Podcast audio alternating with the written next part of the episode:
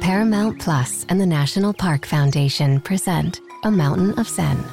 This Earth Week, you can live stream seven national parks for seven days on Paramount Plus. Paramount Plus, official streaming partner of the National Park Foundation. The chilling new original docuseries on Paramount Plus. Why did he kill his family? The answer lies across the ocean in a woman named Sylvie. She's a Can model. Where desire leads to deception. I ended up spending twelve and fifteen thousand dollars a day. It was addictive. And obsession leads to murder. Who did this to your family? You can't really maintain a fantasy forever. Control all Desire. Now streaming on Paramount Plus.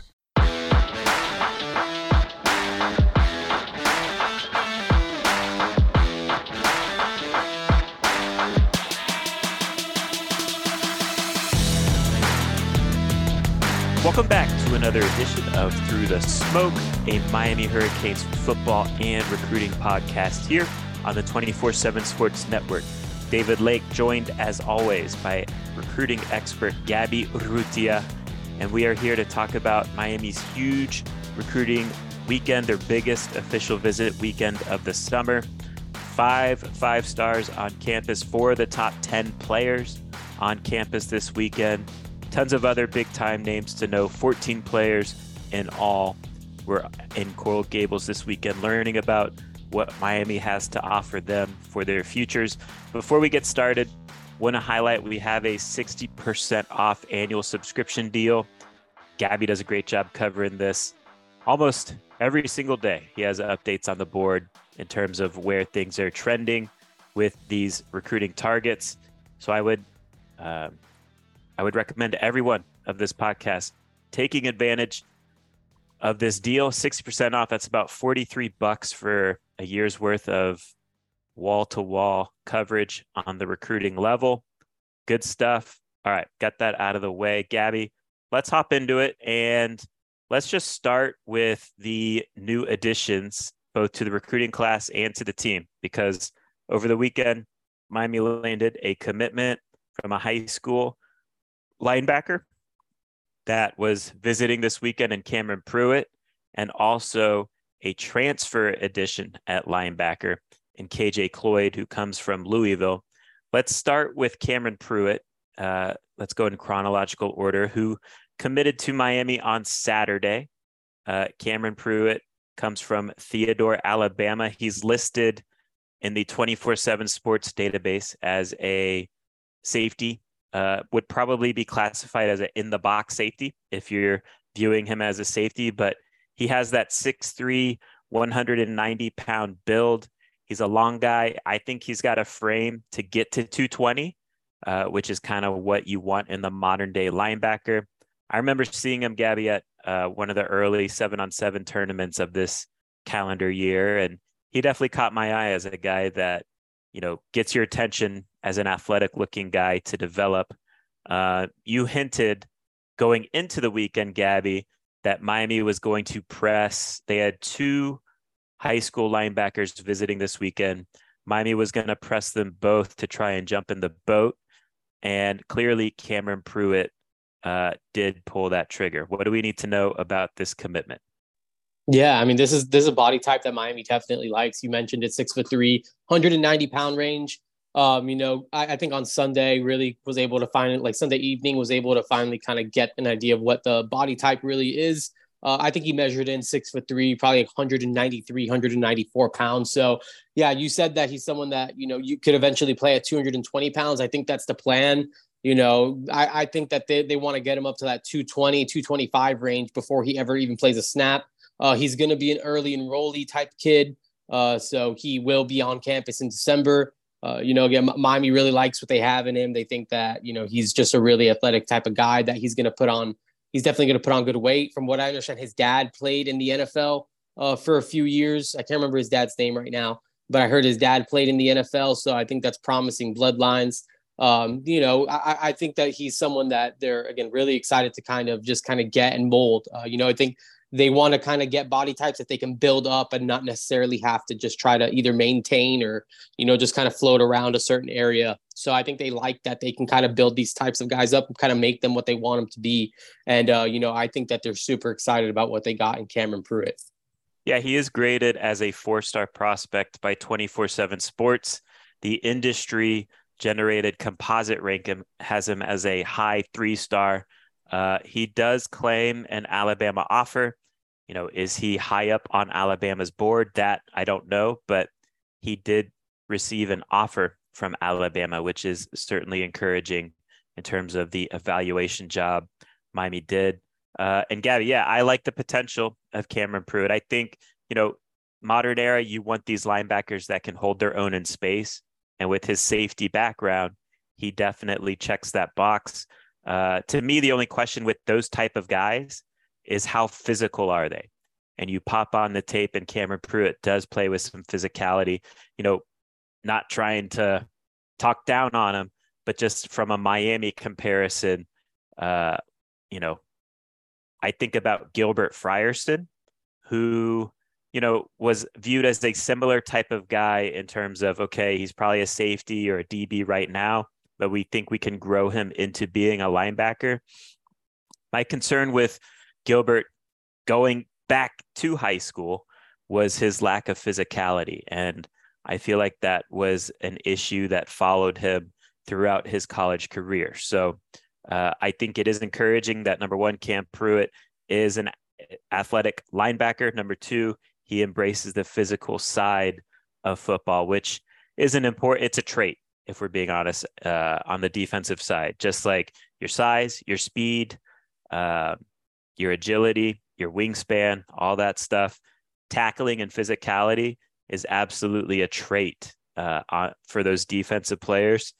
And at the high school level, at least, Cameron Pruitt shows those traits on tape. Uh, let's transition now to the transfer portal, where Miami landed a grad transfer in KJ Cloyd. Comes from Louisville, veteran guy, looks the part, 6'2, 230.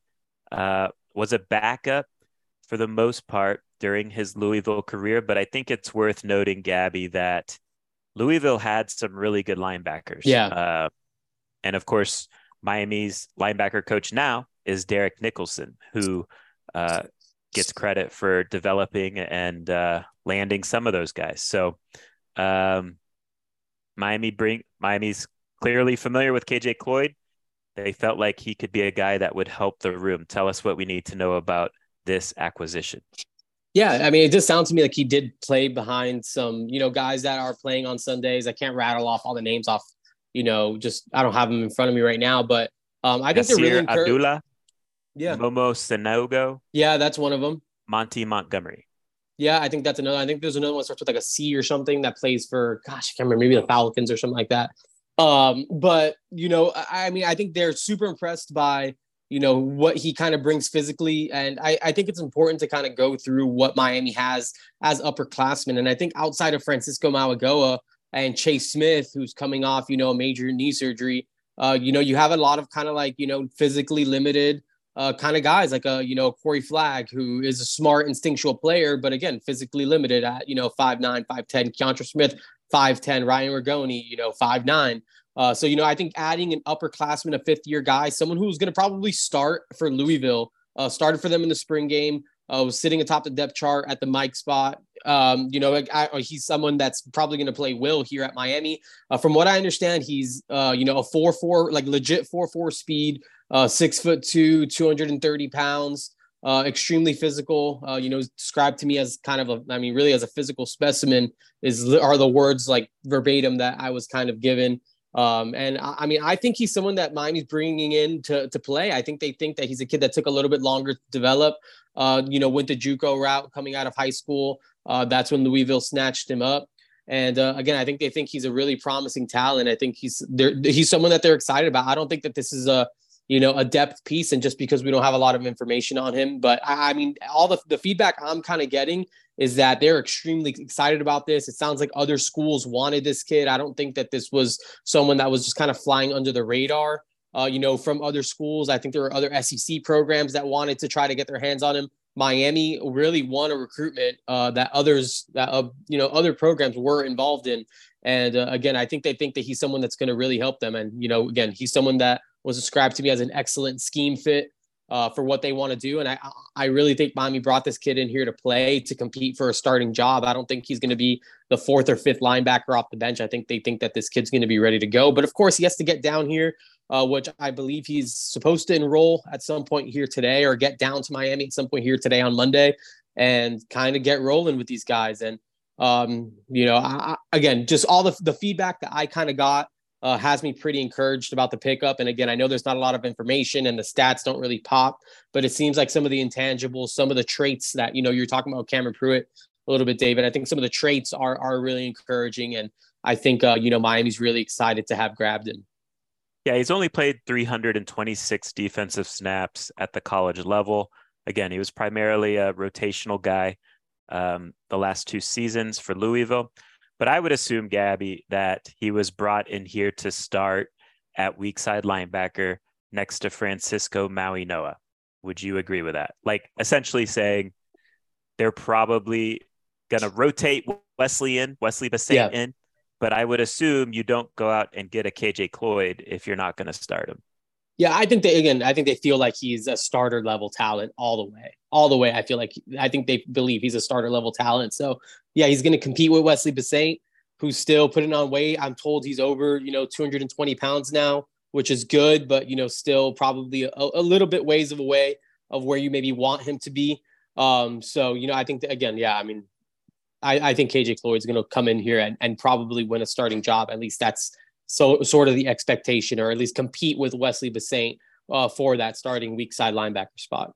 Yeah, and then it's up to Wesley to either raise his game to another level and clearly beat out this guy they brought yeah. in to compete with you, or you know, it's just going to be another year. Um, so, uh, balls in Wesley's court. The Starr Horton Group is a real estate company that covers all of Miami Dade, Broward, and Palm Beach counties. Born and raised in Miami, Starr is committed to growing his clients' wealth and securing their futures. One of the top realtors in the state, Starr knows the ins and outs of the market to make sure his clients get the best possible value when they sell or buy. If you're looking to buy or sell or know someone who is, call or text Starr directly at 561 573 4661. And here's the beauty when you refer someone to Starr, he will donate $250 to the Miami Hurricanes Athletic Fund in your name upon the closing of the deal. So to have a great real estate experience and help our Canes, call or text STARR today at 561 573 4661. Attention business owners. I'm going to say three words you've probably heard of by now employee retention credit. If you're a business owner with W 2 employees and you haven't explored this program, you need to schedule a call with our friends at Forman Law Offices ASAP. The employee retention credit can put thousands of dollars back into the hands of business owners. However, the rules are complex and have changed many times since the inception of the program. You need to have a qualified law firm with experience in the ERC. Evaluate this for your business. You won't owe them a dime until you get paid. All you have to do is go to erclawyers.com and fill out the short questionnaire to schedule a call with their team. Two minutes may be worth thousands of dollars for your business. Get it done today. erclawyers.com. Tell them TTS sent you for Through the Smoke. Money can be the root of all evil when you don't understand it. A couple of bad decisions shouldn't continue to affect us years later and the path to recovery shouldn't be as painful as the regret. Everyone at some point needs help with their financial situation, and Pride Financial can lend that helping hand. Pride Financial offers a patient and judgment free environment and will provide you with the knowledge and power you need to realize your dreams. Once they identify your goals, they will guide you to the finish line, holding your hand every step of the way. Repairing and building credit is only the first step. They'll educate you on a variety of banking and financial institutions, what resources they offer, and how to maximize funding for your financial needs. Gain access to a vast network of realtors and licensed dealers to receive outstanding deals on prime real estate and the newest vehicles to fit your lifestyle. They even offer education and services to assist those more involved on the business side of things. Text 305 393 7698 or email global choice underscore consulting at yahoo.com to book a free consultation with Pride Financial. And let's take pride in our finances. All right, let's get into some of the official visitors outside of Cam Pruitt who committed and we've already talked about. And let's just go in order of 24 7 sports composite rankings. So that leads off with edge rusher Colin Simmons out of Duncanville, Texas. Turbocharged 6'3, 225, ranks as the number four overall player in the country. Gaby, what'd you learn about him over the weekend? I think this is my bad. I think this is one of the recruits that Miami uh, really moved the needle with. Uh, you know, all the feedback that I've kind of gotten on Colin Simmons since uh, the since the visit wrapped up was that you know it re- it went really really well. Uh, Miami really helped themselves in this recruitment. Uh, I don't know if he's necessarily going to be the first one to jump on board, but I think if Miami were to start building out this defensive line class and some other big time dudes started kind of jumping jumping on the boat, I think Colin Simmons would be like, all right, like I kind of feel comfortable, uh, you know, going forward and you know, kind of making that move. And again, I'm not saying he's committing to Miami tomorrow. I'm not throwing in a crystal ball or anything like that. But I do think that my, I mean, Miami laid out a vision for him, an individual, you know, like you know, year by year plan for him. Uh, they have they, they kind of just laid it all out there. And I think Jason Taylor, his resume, everything that he's kind of been able to do, um, I think resonated with the mom. It resonated with the kid. And uh, I do think that that's one situation that Miami's, uh, you know, helped themselves, tre- helps help themselves tremendously with, you know, over this weekend. Yeah, and this would be huge if if Miami is able to reel him in. You know, I do think Miami needs to land big, powerful and explosive body types on the defensive line to create that knockback at the line of scrimmage. But I also think if you look back to last year, you know, getting pressures on the quarterback wasn't an issue for the defensive line. But to me, they didn't really finish uh, as at the level that you would like to see in terms of turning pressures into sacks. And that's where a guy like Colin Simmons, who, you know, 6'3, 230, probably will get up to 240, 245 at the college level. He brings that speed element and that finish element to the defensive line. So that'll definitely be an interesting one to follow here. Um, Ellis Robinson, the fourth, number five overall player in the country, the cornerback at IMG Academy, currently committed to Georgia. Gaby, what's the latest there? Yeah, you know, I, I still feel like it's very much of a like kind of chop wood type of mentality with Ellis Robinson you know, he he's been around the program plenty. He's kind of seen everything that there is to see. I think he feels great about the direction of the program. I think he feels, you know, I think he has a lot of respect for the people in the building, for everything that Miami has going on. But at the you know end of the day, he's committed to Georgia. Um, you know, I I would expect that that's where he signs. I think Miami, from in order for Miami to give themselves a shot to flip him, I think they're gonna have they're gonna have to really you know show this fall that they're a program that's turning the corner and what does that even look like? I'm not even saying if Miami even goes and wins 10 games, that that's even going to be enough to flip an Ellis Robinson or anything like that. But I just think that the only way that Miami is going to kind of be able to kind of pull him away uh, from the back to back national champs is by getting it done in the fall. And so uh, I think that's where Miami's at. I think if anyone, again, I've, we, I think we've talked about this multiple times. If anyone in the country is going to flip my uh, Ellis Robinson, it's probably going to be Miami. Um, but that's not a guarantee. That's definitely not a layup. And, uh, you know, I wouldn't be surprised if he, you know, regardless of the circumstances, ended up following through with that Georgia commitment. But they're yeah. giving Miami as good of a look as as you could possibly give them. So uh, you know, it's it's kind of balls in Miami's court now to do what they have to do and take care of business on the field. Yeah, to me, it's like a pay dividend type of recruitment where okay, we're we're putting our time in this summer. We'll we'll see how things look in November. If Miami's put together a decent season in November, and can sell the trajectory of the program to Ellis Robinson, then this summer recruiting has been worth it. Uh, one of Ellis Robinson's teammates, David Stone, five star defensive lineman out of IMG Academy, number six overall player in the country. Gaby, he's a guy that we've talked about plenty here in this 2024 class. I believe it's what his third or fourth visit here this calendar year. Uh, would be a huge get for Miami. The vibes are that they're battling Oklahoma. He's from the state of Oklahoma originally. Uh, did Miami continue to make a strong impression on Mr. Stone and his family? Yeah, I think they absolutely did. I mean, I think the visit, you know, again, I, I, I, think very similarly to Ellis Robinson, like there's not much about Miami that David Stone hasn't seen. I think he, you know, the vision that they kind of laid out this weekend with all those big defensive linemen, uh, you know, I think it was enticing to a lot of them. I'm sure it was David Stone too. I haven't talked to him, but I mean, the feedback I got really is just, you know, Miami's in there uh, they don't feel like he's, you know, about to commit or shut down his recruitment.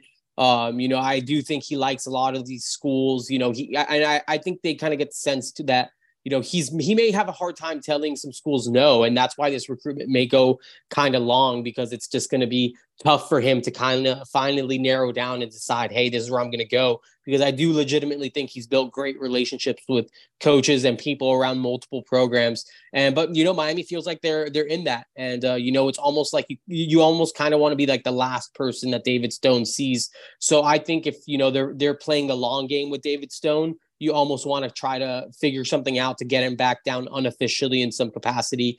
Uh, maybe in December, maybe closer to to that national signing day, where you can kind of be like, you know, you can kind of have that one last push or get him back down in the fall. Uh, you know, just again unofficially, you already burned your official visit. Uh, bring get him to a game. You kind of just want to keep getting him back as much as you can. And then, you know, when that's when that decision time rolls around or when it's time for pen to meet paper, you want your program to be kind of fresh in his head. So I think that's kind of like the long term plan with David Stone. It's just you know continue to kind of be fresh in his head, continue to try to get him around as much as you can, so that you know when it's time for him to make a decision, almost like you're it's almost like you're the program. You know he remembers most, or he's kind of the most familiar with, or whatever the case is. So um, again, I think it's still kind of long game with David Stone. Do you feel like he's not going to make a decision in July?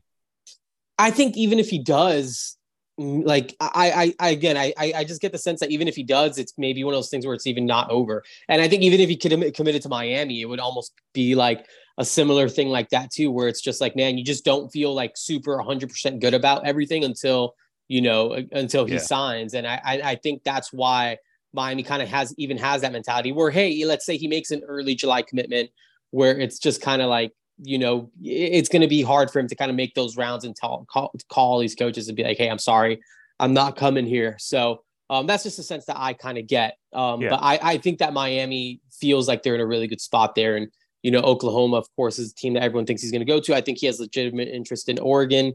Um, you know, some of these other schools as well. Even Florida, uh, you know, is a school that I think he likes a lot. So um, I, I, I just think that really the sense around that recruitment is just like, it's going to be tough for him to kind of crack down and make that final decision. Five star defensive lineman Dylan Stewart, the number 10 overall player in the country. He is out of Friendship Collegiate Academy in Washington, D.C. He goes 6'5, 235, edge rusher. Gaby, what's the vibes there? Yeah, I think Miami's in a really good spot there. Uh, you know, ta- even talking with, uh, you know, director recruiting here at 24 7 Sports, Steve Wiltfong, like, you know, Miami, Georgia, could be a couple schools that are really near the top of the list. I know South Carolina is in there. Uh, I know definitely some others are as well, Tennessee. Uh, but I think Miami has as good of a shot as anyone in this recruitment. Uh, you know, Miami's done a great job just getting him back down. He's a man of few words. He he does it. He definitely doesn't do interviews, at least with me or with us or whatever the case is. But I, I do get the feeling that you know, just kind of again, just checking in that Miami feels like they're in a really, really, really good spot there, like near the very, very top of his of you know his list, his group of schools. So I think that's really encouraging coming out of his visit. Uh, you know, he's another. He, he's just a big, freakish looking dude, and uh, you know, I that's just the way that you kind of want it to look. Uh, you know, so I, I think Miami left the weekend kind of encouraged about where they currently stand uh, with Dylan Stewart. So uh, hopefully he makes one of these early July commitments, and you know, I, I wouldn't be shocked if it was to Miami. Aydin Breland, who is the number 33 overall player in the country, so just outside the composite five star. But for 24 7 sports, he is, a, I believe, a top 10 player in the country uh, yeah. at a Mater Dei High School, Mater Dei Academy in uh, Southern Cal. He goes 6'5, 290. Uh, interior guy, probably for the most part, but he is athletic to get it done in some situations on the edge. Gaby, what is the feeling on Mr. Breland? Yeah, I think this is one specifically that Miami feels really good about. Uh, you know, just I think they've done a really good job kind of recruiting him, you know, long term here, got him down for the first time that first spring visit, got him back down for the spring game, you know, mid April. I, I, think this weekend he, you know, he was down with his family, and I think uh, it went a long way towards kind of cementing the Hurricanes as as a prime prime contender. And i think they've always been one of those schools that's been near the top like you know at the top of the list for him. And i think this weekend really helped the hurricanes just you know just really establish themselves as like hey this is really a school that i could see myself at. And i think miami did a really good job this weekend of you know doing all the things that they needed to do with aydin breland and his family. And i think that was maybe one of the more successful uh, visits of the weekend, which is really encouraging because, like you said, David, I mean, for us here at 24 7 Sports, he's the number two defensive lineman in the country. Uh, and I believe like the number six overall player. So, uh, Aydin Breland is a total stud. Uh, definitely, you know, looks all looks the part physically, checks off all those boxes. And uh, you know, if my he if he was someone that Miami was able to land, which again I think is in that realm of possibility, uh, that would be a really big deal.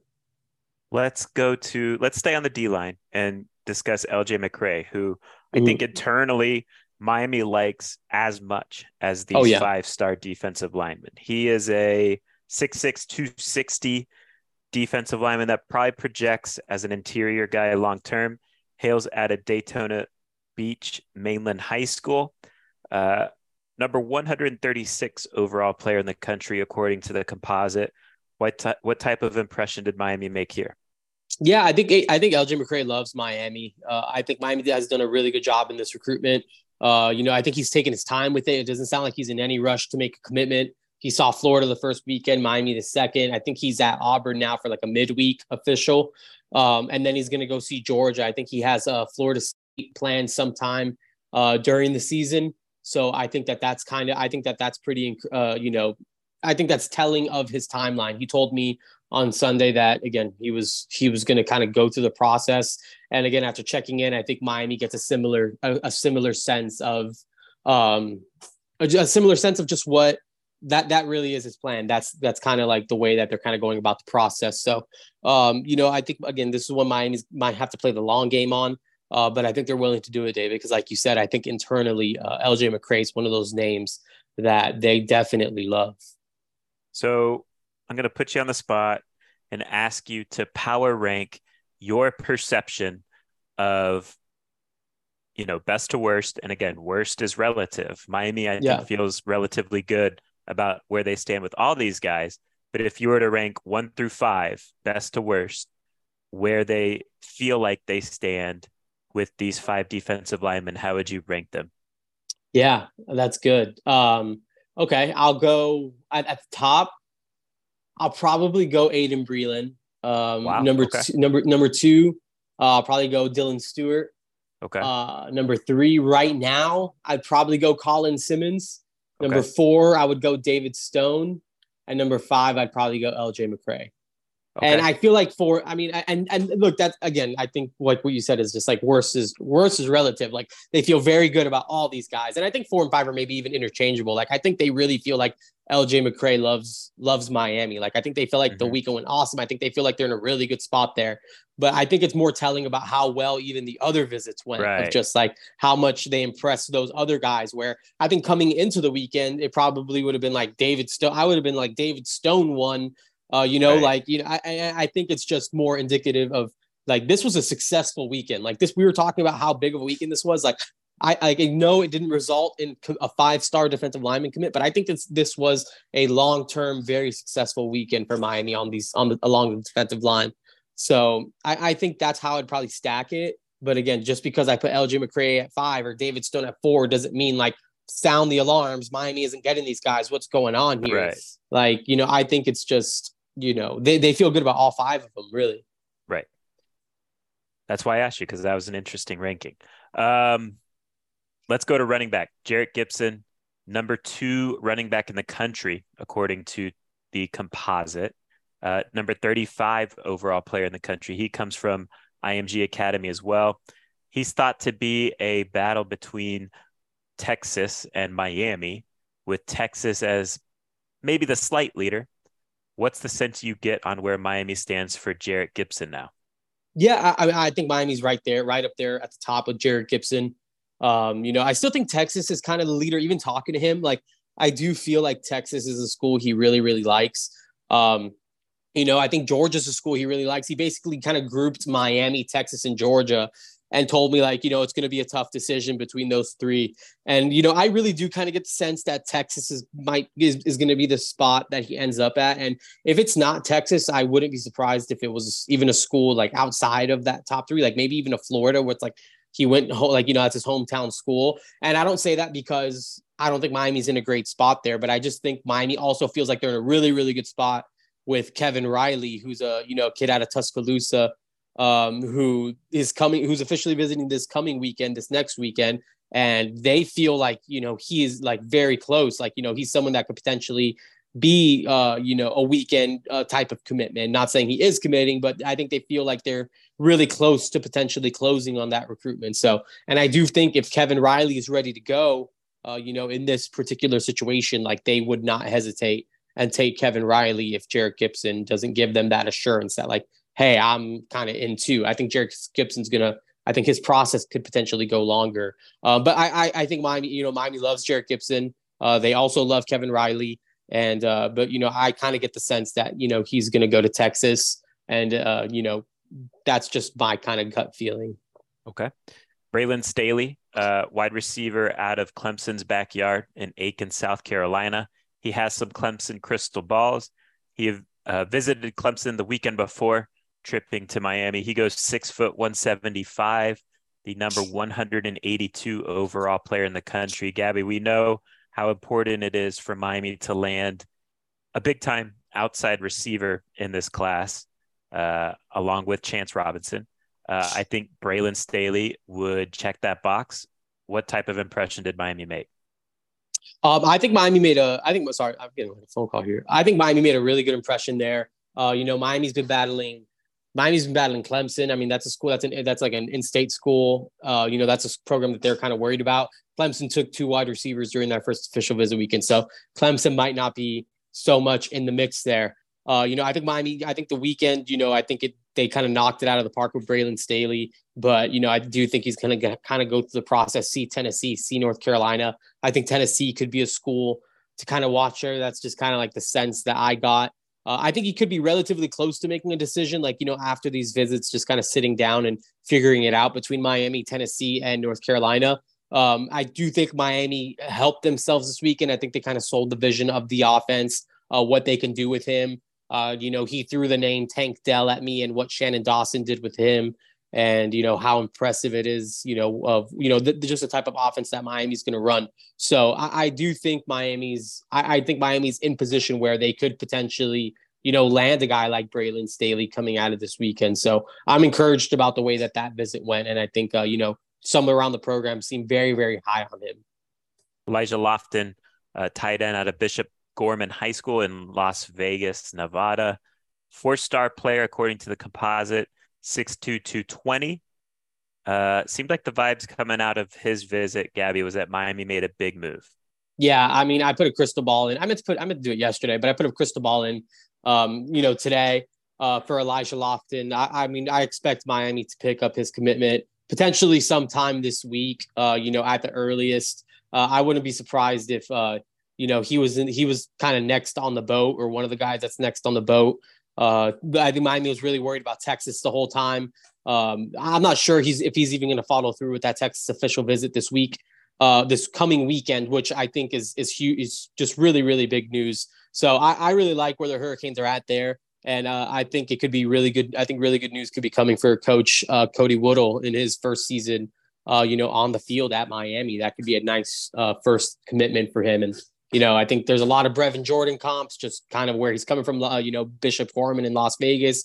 They both wear the number nine, and then they call him Baby Brevin over there. Uh, I think he's a little bit more juiced up in turn. Like I think he's a little bit thicker. I think he's a little bit maybe more physical at the point of attack. He's probably not as uh, Brevin Jordan's not like the biggest guy, but I mean he's not probably he's not as long as as Brevin is. But I think he's a really good potential inline tight end who has the ability to make plays in the passing game as well. He's a 500 plus pound squatter. uh, 300 plus pound bencher, 300 plus pound uh, power cleaner. So, I mean, this guy is just a ball of strength. And uh, I think Miami's really, really excited about what he could potentially give them. Defensive tackle TJ Lindsey uh, comes out of IMG Academy, 6'3, 290, three star guy, uh, kind of a late addition to the official visitor list. Uh, what do we need to know there? Yeah, uh, I, I, think Miami's a school that he's really giving a hard look at. Uh, Texas A&M leads on the crystal ball. I still, I, I think that I think Texas A&M could be a school that's tough to beat, but he's at IMG Academy now, and I think that you know anything, you know, once he kind of gets there, I don't think he gets there until July. Uh, you know, if this recruitment kind of plays out, goes distance, uh, you know, just goes a little bit longer, I think Miami might have a better chance. But I kind of get the feel, and I think some others do too, that uh, you know Texas A&M might be a team that's going to be tough to beat long term. We talked about Cam Pruitt, uh, but there was another linebacker that visited in Keyshawn Flowers, three-star prospect from Archbishop Spalding in Severn, Maryland. He goes 6'2", 215. What type of impression did Miami make? Yeah, I, I think good. You know, uh, I, I think, uh, you know, really I've, I've gotten like not conflicting reports, but, you know, just a little bit different sounding, like where you know, he was kind of ready to come, and others were just like maybe he was a little bit hesitant. I think Miami kind of gave him the opportunity to say, "Hey, this is where I want to be." I mean, the fact of the matter is, is that you know, I don't necessarily think he he took that opportunity or leapt at that opportunity, and uh, you know, I do think that Miami right now, to me, it sounds like the focus is is landing a guy like James Nesta, who came that first official visit weekend. I think, uh, you know, they really want to get him on boat on the boat and, uh, you know, again, Keyshawn Flowers is a guy that they really like as a potential Mike linebacker. Uh, you know, six foot two, 215 pounds. I think he's going to go check out Notre Dame and maybe a school like Maryland. And, you know, I, I do think he's someone Miami really, really likes. But I think, uh, you know, coming out of the weekend, even still, it's about, you know, kind of getting J- James Nesta uh, locked in on the boat, and then you know maybe pivoting to a guy like Chris Cole, who's coming the final official visit weekend in June, and uh, you know again then kind of all out push to try to get a guy like a Darius Hayes who's committed to Florida, who's, I mean, I think sounds to me like Miami feels like he's the best linebacker in the country. So uh, I know they love their themselves some of Darius Hayes. So I think it's about getting James Nesta, uh, try to work on Chris Cole, and then see if you can flip Hayes down the line.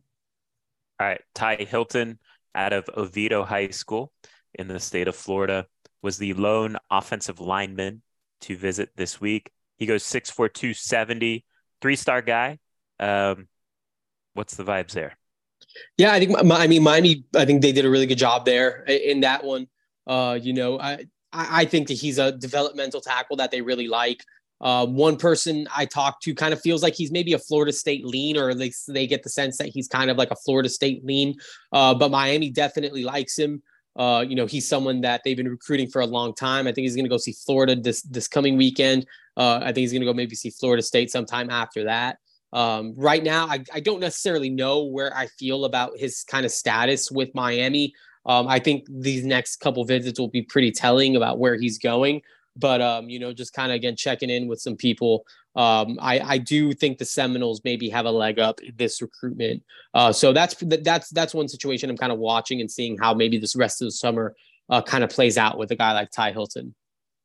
Then Miami had a big time JUCO prospect uh, visiting this weekend, Sione Laulea, out of College of San Mateo Junior College uh, in the state of California. He goes 6'4, 185, 190, long, long, long corner. Intriguing guy to develop. Uh, what is the sense there? Yeah, I think, you know, I mean, there's really, it seems like it's kind of like a four, maybe five team race between USC, Oregon, uh, Utah, Penn State, and Miami. Uh, he's going to go see U- USC and Oregon over the next couple weeks. And then I think it's going to be kind of like decision time for him. Miami feels really, really good about where they're at there. I mean, you know, College of San Mateo, that's a school that they just got uh, Demetrius Freeney from, which is a junior college player who's immediately eligible. So he can enroll at the school.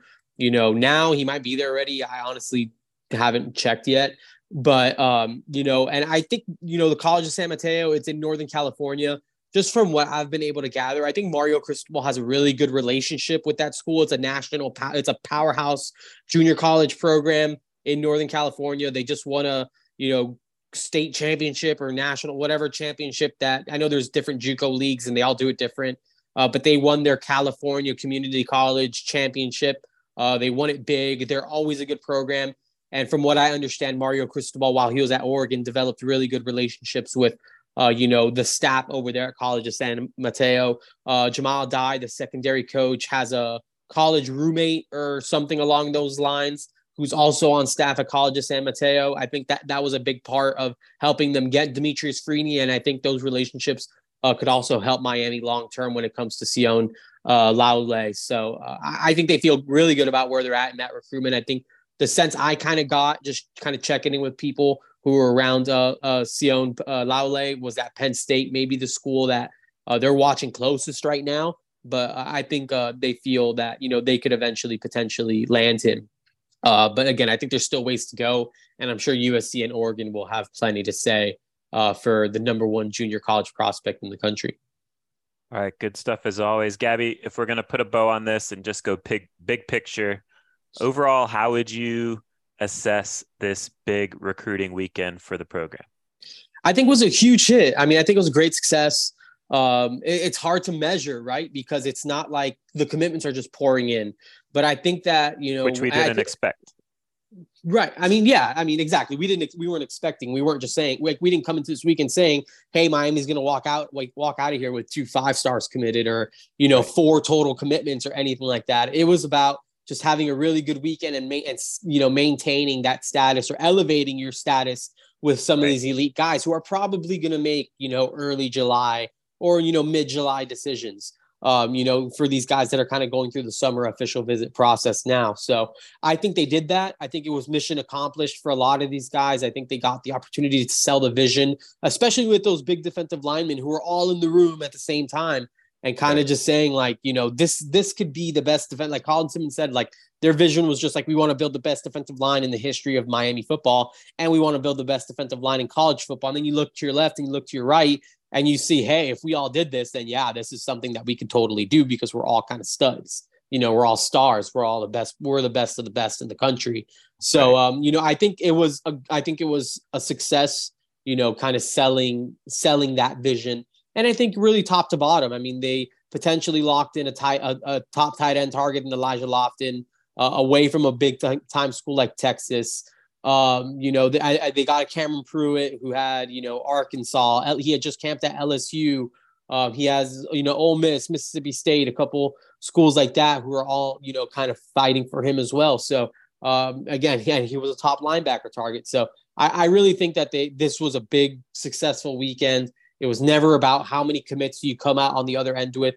It's uh, how many of these elite dudes did you cement yourself into that into real life? Like you know i can come in i can come here. Like i want to come here type of that status. And i think they did that with a lot of those guys. So i'm feeling really good about the work that these guys put in this weekend. All right. Good stuff gabby. And thank you for your work with being on top of it all. And uh, let's take a break. And then on the other side we will catch up with 24 7 Sports Josh Pate, who spent a handful of days down at UM.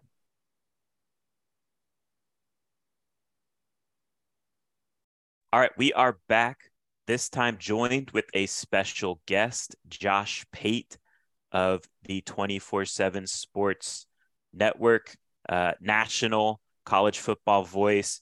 Uh, I'm sure everyone here already knows Mr. Pate, but if you have not checked out his content, go go subscribe to the Late Kick with Josh Pate show on the YouTube channel. Go subscribe to wherever you listen to podcasts at the Late Kick podcast. Uh, go subscribe. Go subscribe. Wanted to have him on this podcast quickly for 20 to 25 minutes because he basically spent uh, the majority of last week down in Miami, down at UM. Uh, if the listeners of this podcast have not checked it out yet, he had about a 50 minute or so interview, one on one interview with Mario Cristobal that was interesting, enlightening. Uh, that is up on the YouTube channel. So go check that out if you haven't already. I found it very interesting, and I'm sure the listeners of this podcast will as well. So, Josh, welcome. Uh, how much fun did you have down in Miami while you were there? Well, if we're going to do the one to 10 scale thing, say like a 13 and a half, maybe pushing Good. 14.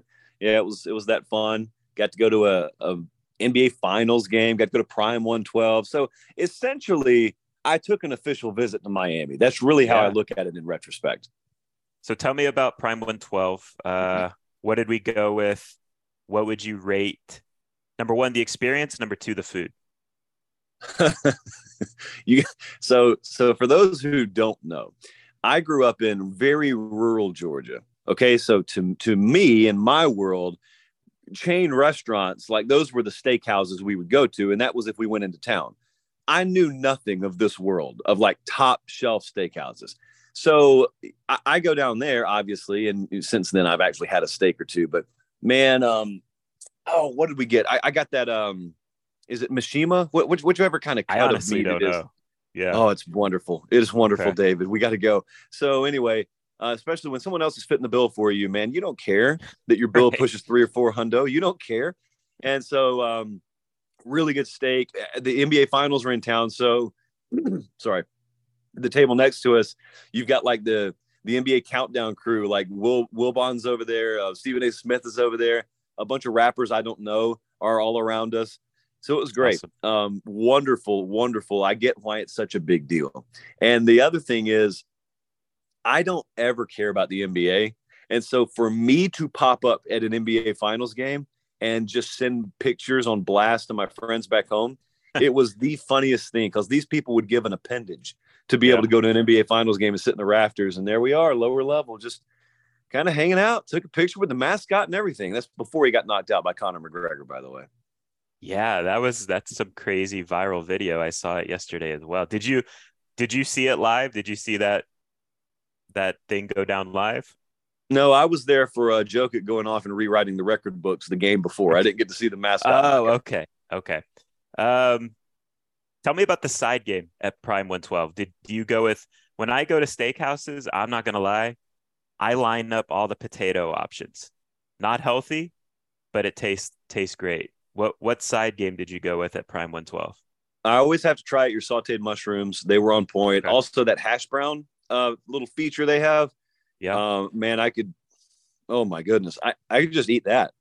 And also, you're talking again to a guy who grew up in a world where Red Lobster was like the top end Sure. um, seafood place. And so, you know, they got the cheddar biscuits at Red Lobster. So you get the cheddar biscuits at Prime. And I'm not kidding you. One of the people in our party who kind of grew up like me, but it's not me. I want to stress that. One of the people in our party got a to go box for the cheddar biscuits. And he was quoted as saying to the waitress, These are like Red Lobster cheddar biscuits on crack.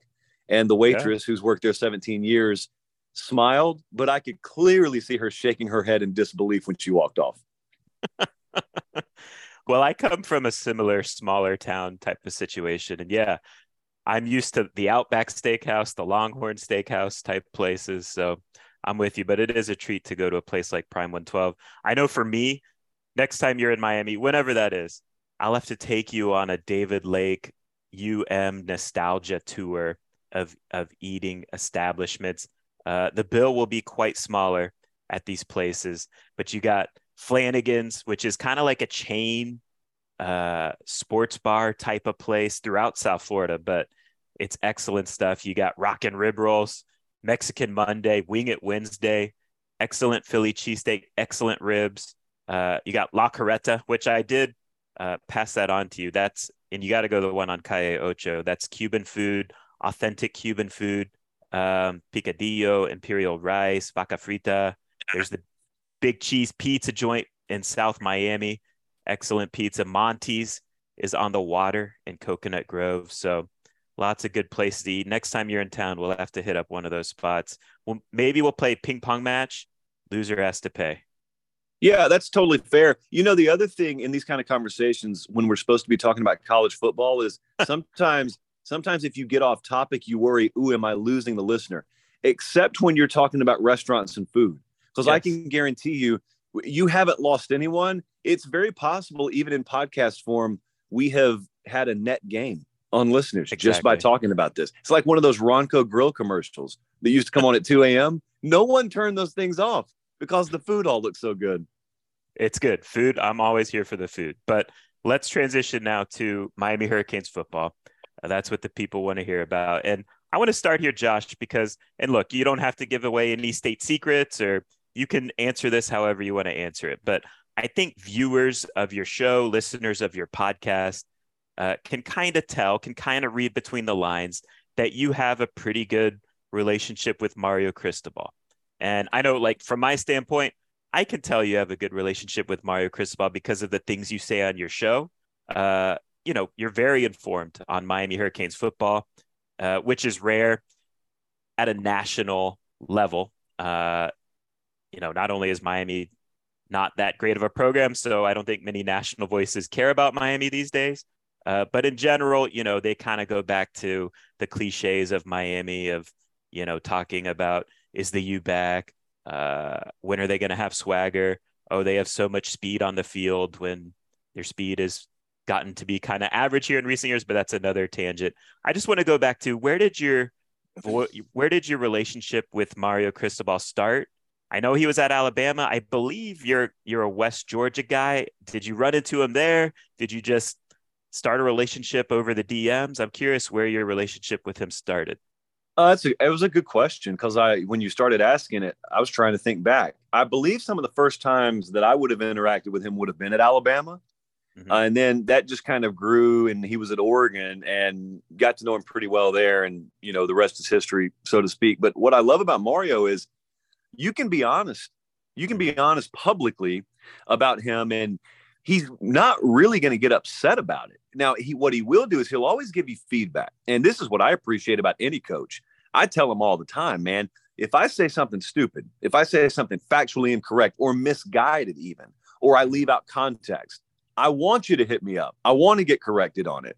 Well, he'll do that. But at the same time, you know, if, if I go on air and I say, man, getting run out of the building by Middle Tennessee is un- it's unacceptable no matter how early in a rebuild you are, he's not going to hit me up and say, hey, bro, I can't have you saying that sort of thing because he said the same thing publicly. Right. So I, I, appreciate that because he's always fair about that. He's not immune to criticism.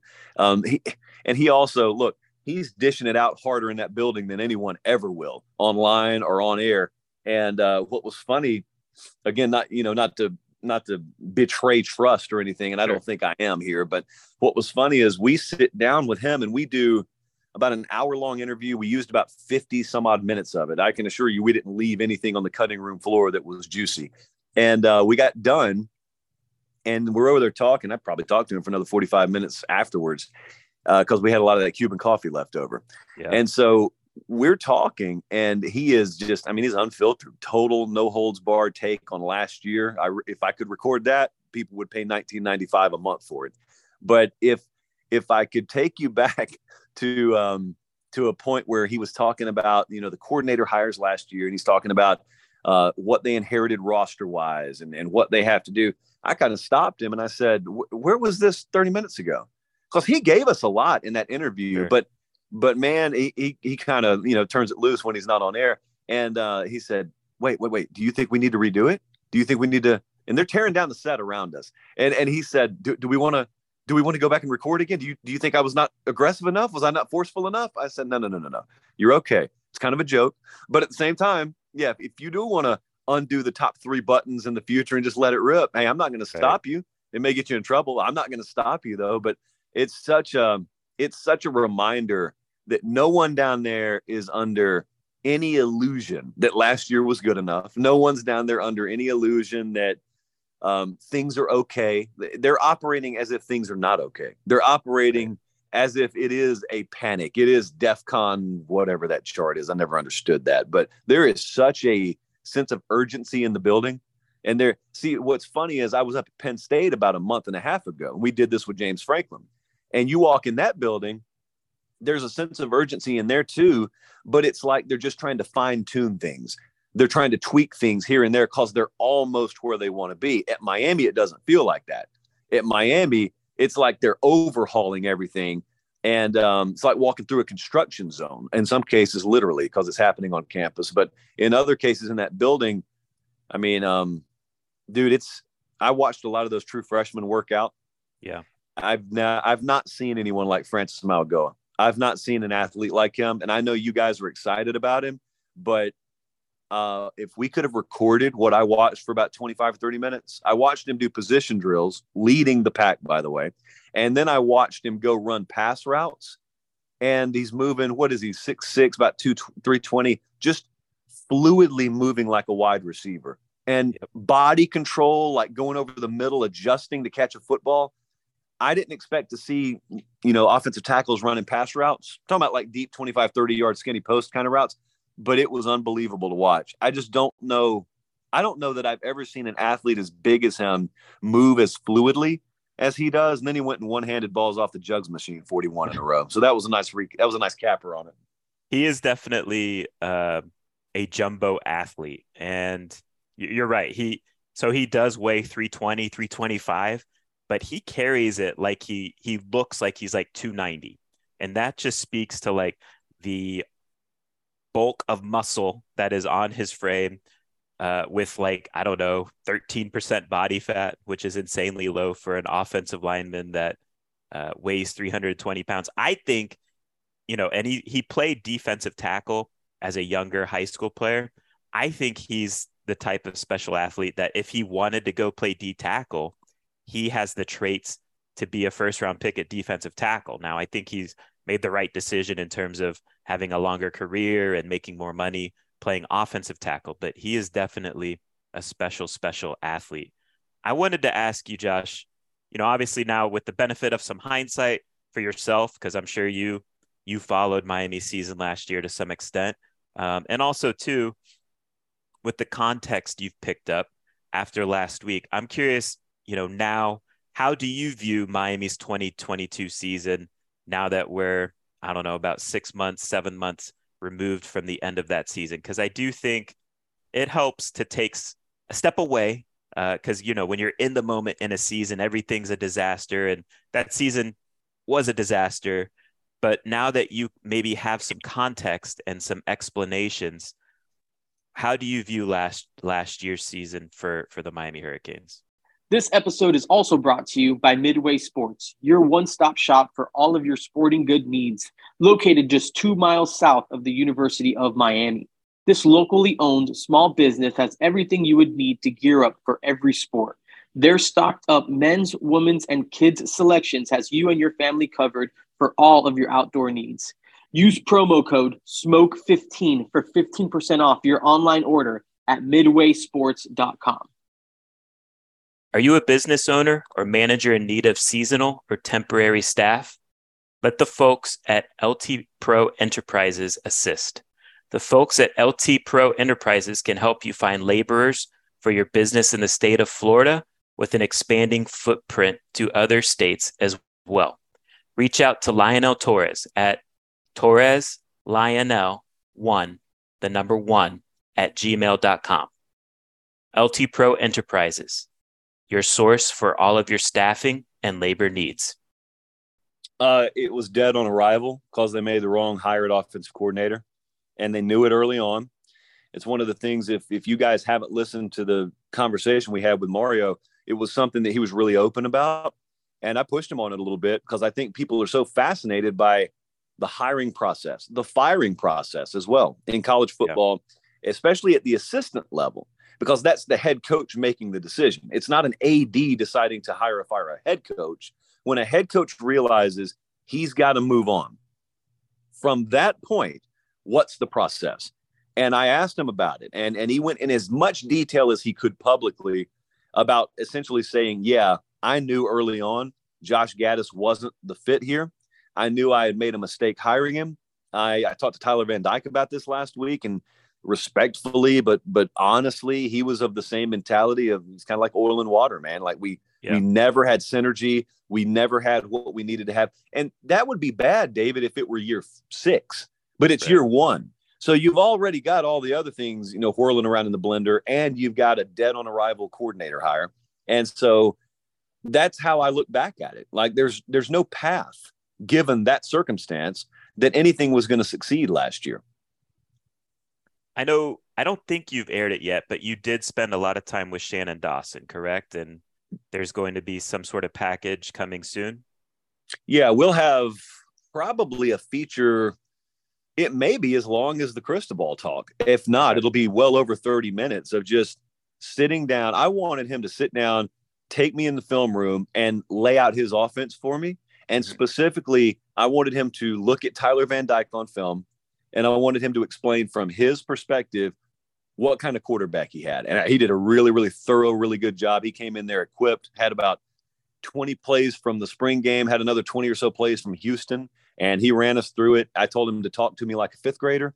So I can mm-hmm. assure you everyone's going to understand what he's talking about. And there's there are some generalities in that conversation, but there's also subtlety and nuance and a little more beneath the top layer of topsoil, so to speak, talk from an offensive coordinator's perspective. Um, and it, I think it, at the very least, if it doesn't excite you as a Miami fan, it will go a long way in informing you what the difference will be between this guy and the last one you had. So again, go subscribe to the Late Kick YouTube channel when that airs, when that hits the channel. Uh, you guys can be all over it. I'm curious, Josh, um, if you were to pinpoint like one area where Miami will definitely be improved year over year, uh, or maybe the impression you get from your time last week where the coaching staff is excited about the year over year improvements, what would it be? Uh, running the ball very, very quickly, running the football. It's funny that Shannon Dawson's being brought in and everyone attributes air raid to him. Mm-hmm. Only thing he wanted to talk about was how they're going to be a whole lot better running the ball. I walked in there the first day and uh, they were doing team led or player led team drills in the indoor. And I was sitting there watching workouts and uh, talking to Tyler Van Dyke. And all, I mean, he couldn't stop talking about the offensive line because he was just pointing out how many guys were out there that weren't there last year and how big a difference it's going to make for him. Shannon Dawson was the same way, uh, talking about. In fact, I asked him the question you just asked me: What is the biggest glaring difference? What do you think you could do immediately? He said, "We're going to run the ball a whole lot better than we did last year, uh, and if we don't, it's going to be on me because we've got we've got better pieces. We've got we've got the ingredients that that we should need to be able to run the ball. So I would say that. I would say there's been a prime emphasis placed on eliminating drops or limiting drops in the receiver room. Um, I mean, a big one. And so those are two areas that I would look at. I didn't I didn't spend as much time uh, with like Lance Guidry or anything like that. I didn't spend as much time defensively. So that one I wouldn't have much more of an informed opinion than anyone else listening, and maybe less of one than anyone else listening. But offensively, those are the two areas I'd look at. I'm curious too. I don't know how much had you ever been to UM's campus before last week? I had not. And so I'm always curious, you know, because I, I do think, you know, Miami's kind of a unique sit a, a unique school, a unique situation. It's it's a smaller private school in a big city. You know, it it gets a bad rap for having terrible facilities, which no doubt they do need to be improved. I'm not here defending them, but uh, I think those improvements are on the way. Uh, you know, the campus I think is beautiful in its own right. Um, being in South Florida with the resort kind of feel to me, Josh, it it feels like kind of like a boutique type of nice hotel uh, when you compare it to these uh, situations that big state schools have. Miami has some disadvantages, but they also have some advantages, in my opinion. I'm curious, you know, you spending time at Miami for the first time, what impression did it make on you in terms of just like campus building facilities the environment it's surrounded by uh, what did you leave your week there uh, feeling about miami that you learned about it? It changed my mind. So let me give you some full disclosure. I used to be that person. Having never visited there and having grew up, grown up in the rural south uh, i think those sec campuses are the end all be all and i still do think that yeah. about a lot of them um, but at the same time I looked at Miami back in the day. And I looked at them and, and thought about them as inferior. I thought about the facilities as being inferior. I still don't like their stadium situation at all. And that's that's a yeah. present moment comment, but that is what it is. Uh, but so so all the things you just said in the pejorative context, I have thought those things. So then I go down there. I, I actually love the vibe there. Like yeah. I I think what you just said is very accurate from like a resort hotel standpoint here, here's the trade-off. So we, I go to Alabama all the time. Um, up at Penn State a, a month or two ago, those places, the facilities are more immaculate, but the trade-off is you are kind of in the middle of nowhere. And if that's your thing, that's your thing. And I, I love that thing. But what I didn't know about myself, I guess, until I, I got in the situation, is I love every bit as much being on a campus where maybe I get 75% of the facilities, but I also get added in the fact that I'm in a major, like global city. I'm in Miami, Florida, and I can go. You cannot go to Prime 112 in State College, Pennsylvania. Let me put it that way. And nor can you in Tuscaloosa, Alabama. You can go to Chuck's Fish. That's where you can go in Tuscaloosa. So I um I did I never thought, David, that I would like that vibe, but I actually do. I really love the Miami vibe. And let me say something else about the facilities. Um, most people who comment on those things haven't actually been in all the facilities. I have I've been in every one of them. And it's not nearly as egregious as people make it sound.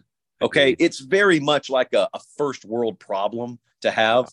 Like I've worked, I've worked out in many of these weight rooms. Miami's weight room is not as big as Penn State or Georgia or Alabama. It's not a poverty weight room, but it's plenty good enough. It's plenty impressive enough to walk a high school kid through. And secondly, even if you do believe all that, they're about to break ground on some of the most impressive facilities in college football. So whatever you lack right now, you'll have in the future. The only thing you won't be able to go shot for shot with other universities with is the stadium. You will not be able to showcase a 105,000 seat stadium that's filled to the brim on Saturday. You won't be able to do that. Um, is that is that a roadblock or a stop sign? I think it's more a roadblock than a stop sign. All very fair. We'll get out of here on this, Josh. Um, you know, last year obviously Miami went five and seven, unacceptable, bad showing. What do you feel like are fair expectations coming off that five and seven? I don't even know if I don't know if last year is even a fair starting point to try and assess this 2023 Miami Hurricanes team just because they've had so much coaching turnover, so much roster turnover. This is, in a lot of ways, a totally different team. But with that said, what do you feel like are fair expectations for Miami this year after last year's disaster of a season? Yeah. So last year, I thought fair expectations were eight wins. Uh, mm-hmm. this year, I feel the same way. I, I, I know you don't actually get to have a do over in college football, but as far as my personal perspective, I kind of look at this year as year one. If you do actually finally have your right coordinators, you got the same quarterback. Uh, you've you've upgraded your roster a little bit, and you you had to tear some things down before you built it back, and that's still happening to a certain extent. So I would look at it. If they won eight games this year, I would be very happy not not tick or take parade happy, but I would be happy that it would validate some things. You know, it would it would alleviate some of the concerns from the worst case scenario crowd. Worst case scenario crowd says maybe the bad hire we made was Mario Cristobal. You know, maybe he just does not have what we thought he had. Well, if you win eight games, that conversation quiets down a little bit. I would also imagine they're en route to putting together a really, really solid recruiting class if not a better one even than they had last cycle. And so that'll be baked in to that recipe and that formula. And um, you know, the other thing is in the games against Florida State. I mean, are they being blanked and being run out of the building like they were last year? A and M comes into town. Can they sneak an out of conference win early in the season? Um, how do they look against like the Clemson's of the world? How do they look in games where they're outmatched? Are they competitive, or there, is there just a gulf between them and the guy on the other side of the field? So you give me competitiveness in the losses and put eight of them on the board, I'd be okay with that, especially if I'm seeing some of some of the hallmarks of a rapidly improving team in the process. I think that's fair. A competitive eight and four, I think, allows Miami to still land a top ten recruiting class, which is uh, big picture wise the number one goal I think for this program is is. Oh, David, I would. I mean, I would. I would. I don't mean to interrupt because I no, know it's good. tough when we're on Zoom, but I would say there's there's this weird world sometimes in recruiting where an eight and four season would actually do better for recruiting than an 11 and one season, which sounds insane. But what happens is when you get the eight and four, you get the best of both worlds in recruiting. Now, the fans would love 11 and one, obviously, but just think about recruiting for a second because what you get to do is you get to go into the living room and you get to say, hey, see, they were wrong. The people who were negative recruiting us were wrong. We we have turned it around, but eight wins is not 11 wins. We need folks like you. We need players like you. So it's obvious we've got our our stuff figured out. You're the kind of player that gets us to 11 or 12 wins. That that pitch appeals. That is like a, a that is like a drug to a recruit that has four and five stars next to his name because it, it eliminates a lot of the doubt in his mind and it emphasizes a lot of the promise the little glow that you want around your program. So, yes, eight wins would more than do it for recruiting. This is a bit of a tangent too, but one program I am monitoring just from like a trajectory standpoint, because I feel like Miami's like a year behind them, is Texas, right? Yes, so I, yes, yes, so I agree Texas wholeheartedly. Went like five and seven in Sark's first year. Last year they went eight and four, eight and five. If if you know when looking at the bowl loss, but they've still been able to level up the recruiting. And so now, to me, with Texas, it's time to win 10 plus. And so we'll see if they can do that. If they can, to, and Miami stays on the same trajectory as Texas, I think that's a positive sign for uh, Miami in this early stages of the Mario Cristobal era. So, anyways, enough tangents. Josh, appreciate you hopping on. Your time is valuable. Uh, next time, again, next time you're in Miami, we'll find a, a ping pong table and uh, we will then go somewhere fun for dinner. So, again, follow Josh Pate's uh, YouTube channel, Late Kick with Josh Pate. Go subscribe to his podcast as well. Uh, he's going to have Miami content coming up. Again, that Shannon Dawson interview, I'm looking forward to it as well. So, appreciate everyone for listening. And until next time, take care.